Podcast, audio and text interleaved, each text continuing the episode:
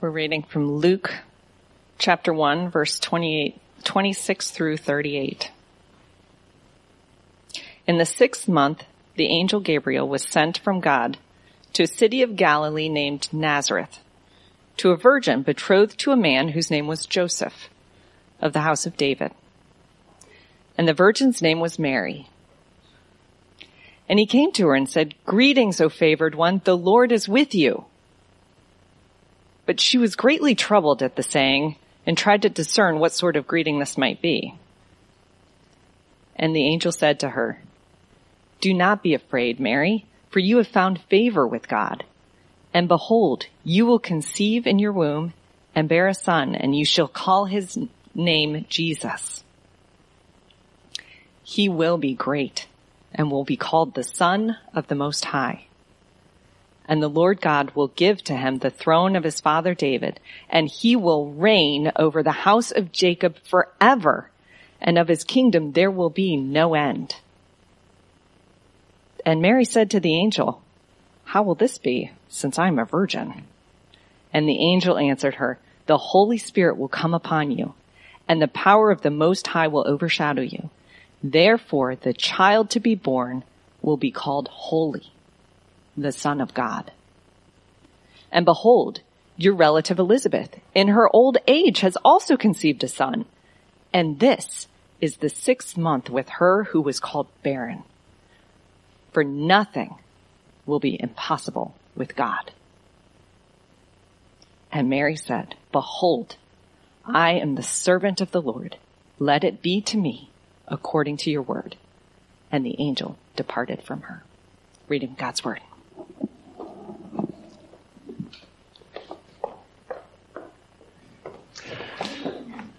Me just uh, give you a couple of more details um, that we've just learned. Um, there are 40 tags left on the tree. This is a great opportunity.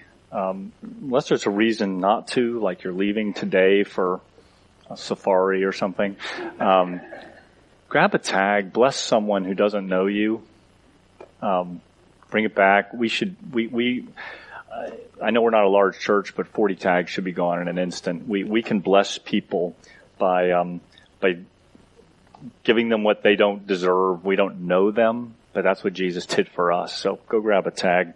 Secondly, for the 7 p.m. service, the 5 p.m. service, all kids will be in this room.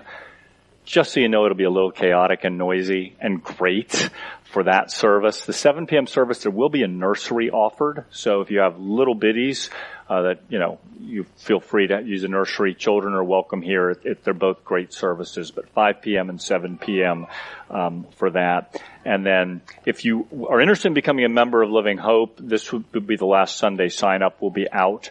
So please, um, take advantage of that. We don't assume anyone wants to be a member, even if you've taken the Welcome to Hope class that doesn't automatically make you a member, so be sure to sign up for that. Um, and uh, lastly, if you are uh, going to do the angel tree tags, the uh, it's uh, it's not on the website. You'll have to email if you can't come here in person. Email outreach at livinghopeepc.org. Okay, all those. Sorry, just a little cleanup. Um, last week we began this brief series on the questions of Christmas. We looked at Zechariah's question that he asked in the temple when the angel came and said, you and your wife are going to have a baby. In response to his question, probably of prayer, of Lord, could we have a child even at this advanced age? And then God says yes. And he says, convince me. His second question is, how do I know that what you're saying is right? So we, we looked at Zechariah's doubting heart and the way the question he asked really revealed the, the issue of doubt. And so today we have Mary's question, which sounds somewhat similar to Zechariah's. The question that we're going to look at is in verse 34 of Luke 1. It says, How will I know this? Or how will this be since I'm a virgin? But we're going to look at the way those, God responds to these two questions quite differently and how they sound sort of the same. Look at the similarities here, right? You've got two miraculous births. Gabriel, same angel comes six months apart. He comes and he tells Zechariah, hey, here I am with you.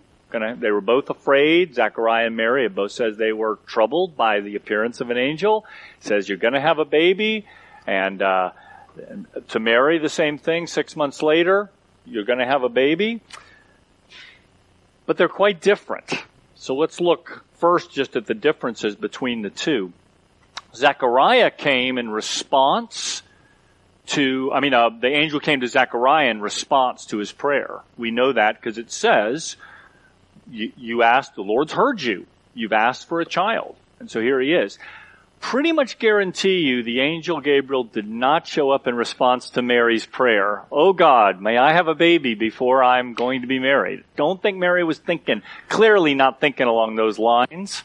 Didn't have any context for that. So this was an act of just elective grace that God came to her and gives this greeting about um, being highly favored of the Lord. We'll get back to that in just a minute. In both cases, we have the angel coming and telling the, ch- the, the parents what the name is going to be. And I gave you a quiz last week. If you were here, we had a trivia quiz. I could find four times where angel, angelic beings or divine beings came and said, you're going to name this baby this, right? So last week we had who? John, John the Baptist. Is you're going to name him John, not Zechariah that they thought he should. We have this week. It's told you're going to name him Jesus. There's two others. This is just this is bonus. There's no there's no this isn't relate to this at all. It's just bonus.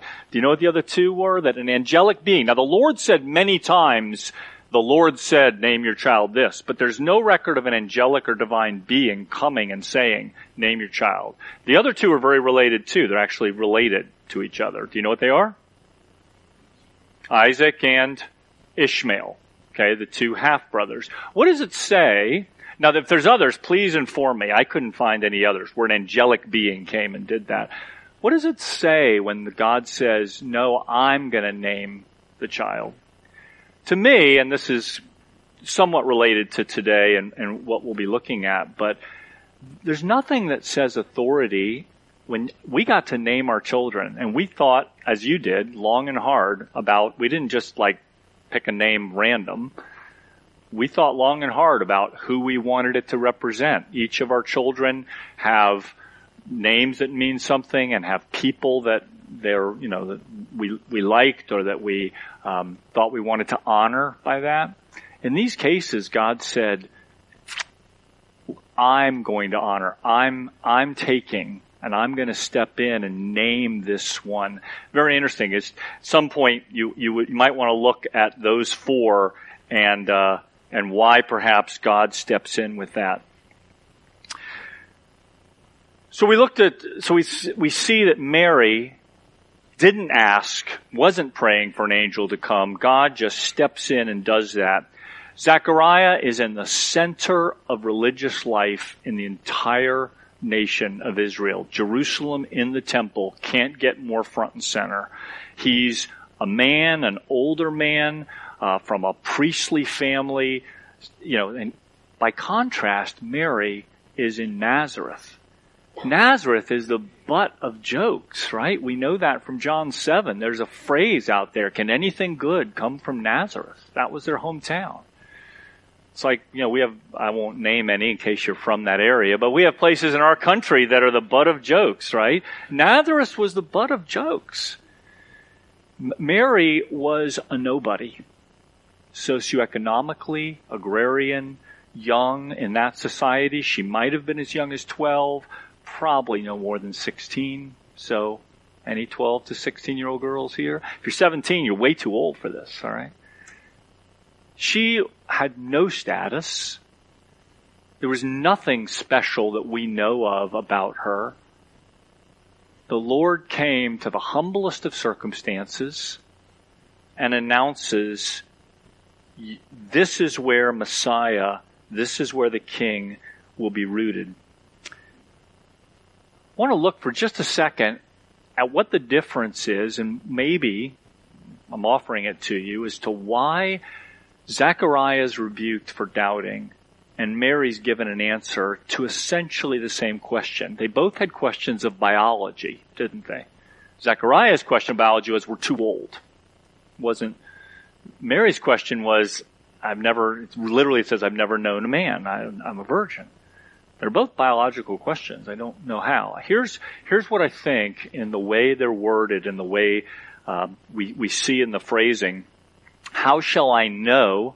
Zechariah says. How can this be? Is what Mary says. In, in most pictures, I'm a terrible photographer, so I, I, people tell me this, but foreground and background makes a huge difference in terms of the quality of photos, right? You photographers, what's in the foreground, what's in the background? And what I see in these two questions and these brief interactions with the angel is that for Zechariah, the, the issue of biology was in the foreground of the picture, and standing behind that was the promise of God. And what he said was, Lord, I, I know what you said through this angel. I know the promise. But blocking my vision of that promise is this incredible circumstantial problem. We're too old to have a child. And for Mary, I think the promise of God was her foreground. And she saw that you can do anything. How are you going to make this happen? It kind of literally comes down to. And in the background was a bigger biological problem. I would say it's a bigger problem, Mary's biology, than Zechariah's, even though they're both significant. But it was in the background of God's promise. For you and for me, we stand so often at situations where the circumstances of whatever it is you're facing, whatever need, whether it's interior or an external need, the question for us is going to be whatever God has said, whatever His Word says, is that front and center or is that behind the issue in the circumstance? This happens in Scripture all the time. This is why I think David, being a man after God's own heart, sitting there with Goliath, and he says, Look, I see this big giant, but God said, so if God said it, it's going to happen. Now, how are we going to get the giant out of the way? As opposed to think of the children of Israel in the wilderness, and they say, well, I don't know how we're possibly going to survive without everything we had in Egypt and the circumstance of what they had left in the desert that they were facing. God's promise was there, yeah, but we need water. We need food. We need this. This was what Israel did for 40 years. So for, for us, I don't know if it's something internally you're facing, if it's the circumstances of life, or, or just a fear or a doubt or a wonder. And, and there's a grief inside. There are addictions. There are things that you think about and you think, okay, I see that. We can't ignore it. There are religions and there are ways to just ignore and just say, ah, no, forget all about it. You can forget all about it you want. Circumstances there. The question is, is it foreground or background in relationship to the promises of God? Is Jesus that real?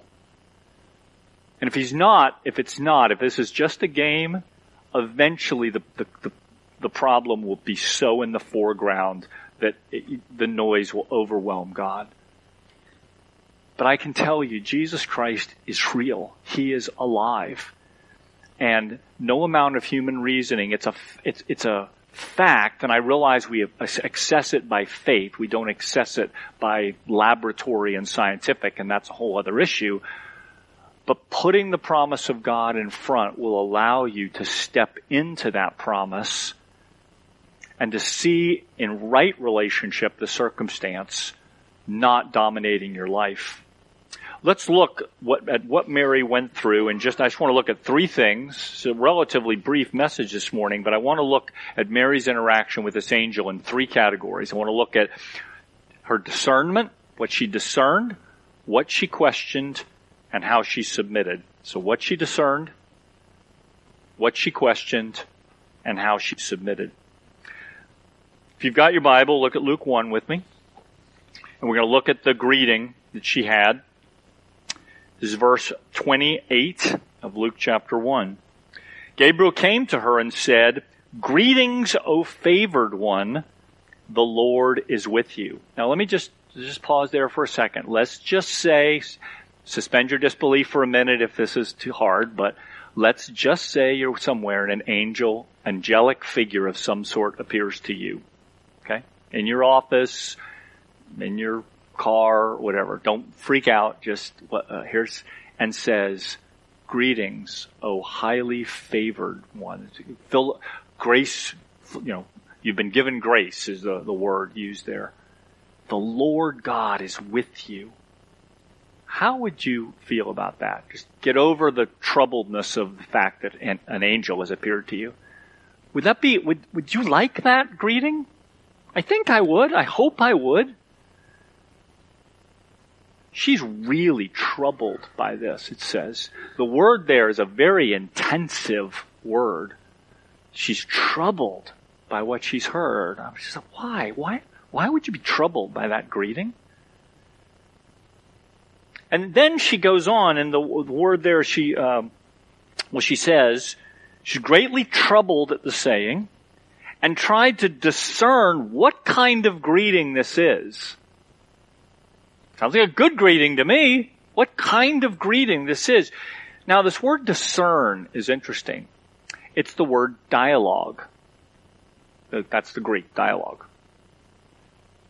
Dialogia, but we, we do a dialogue.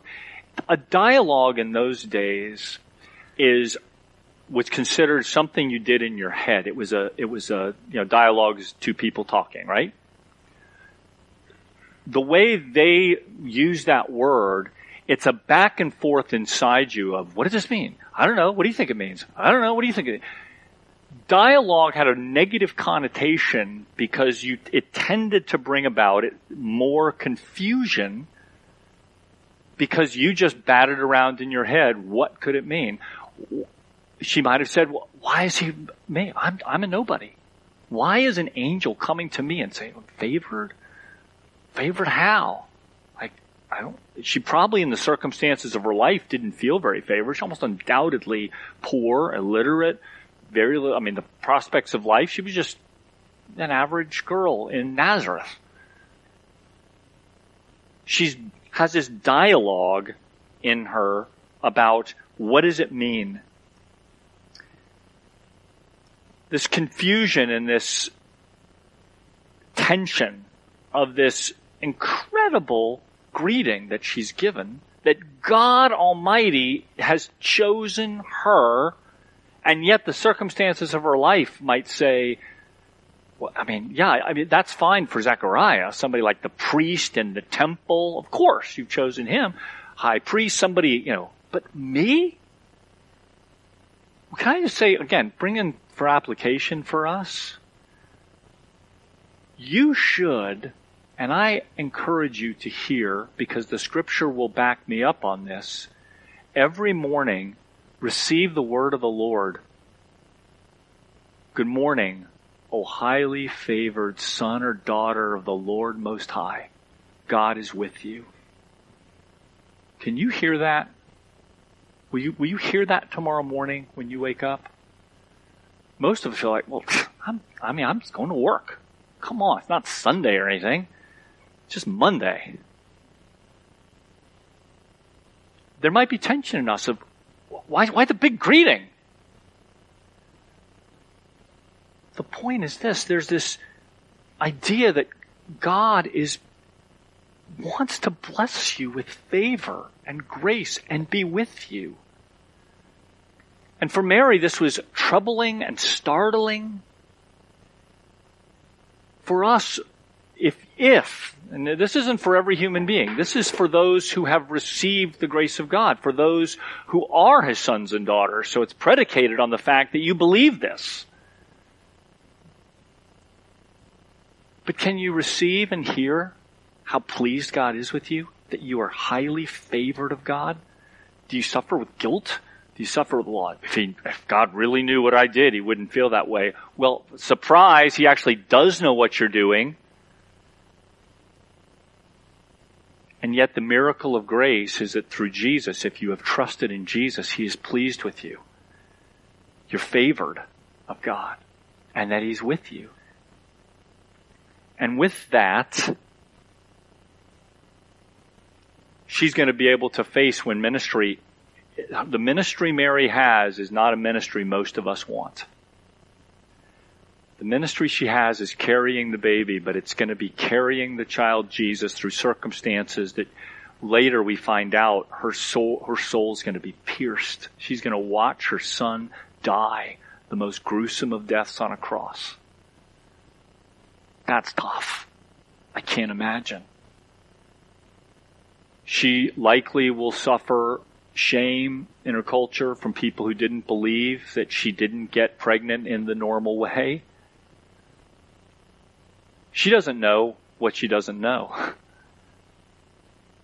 But what she knows is, is, is she going to receive the word of God to her that day? You're favored of God and He is with you. Can we receive it as well?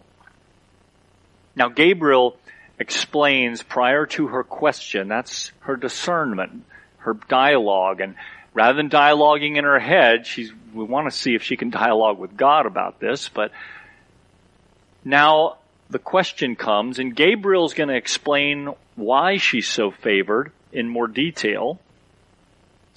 And here's what he says. Don't be afraid, Mary. You found favor with God. You will conceive in your womb, bear a son, shall call his name Jesus. He will be great, will be called Son of the Most High. The Lord will give him the throne of his father David. He'll reign over the house of Jacob forever, and of his kingdom there will be no end. So Mary is certainly in the midst of wedding planning at this point. So for those of you who ever planned a wedding, she got to add like buy diapers and prep the nursery in addition to whatever else she was doing. She got to now have a whole new additional to-do list guys, it's a lot to process, right? And then Mary's question, again, foreground is the promise of God who can do anything. And she says, how will this be? My, my big takeaway from this is, is in Mary's attitude, not only seeing the promise of God in front of her, and not only is she willing to go into this with all the, the unanswered questions about what this was going to mean in front of her. But the answer is you, you can't do this, Mary. This is going to be the Holy Spirit. This is going to be the power of God coming upon you. Here's the truth of the matter. Mary didn't need to do anything to make this promise come about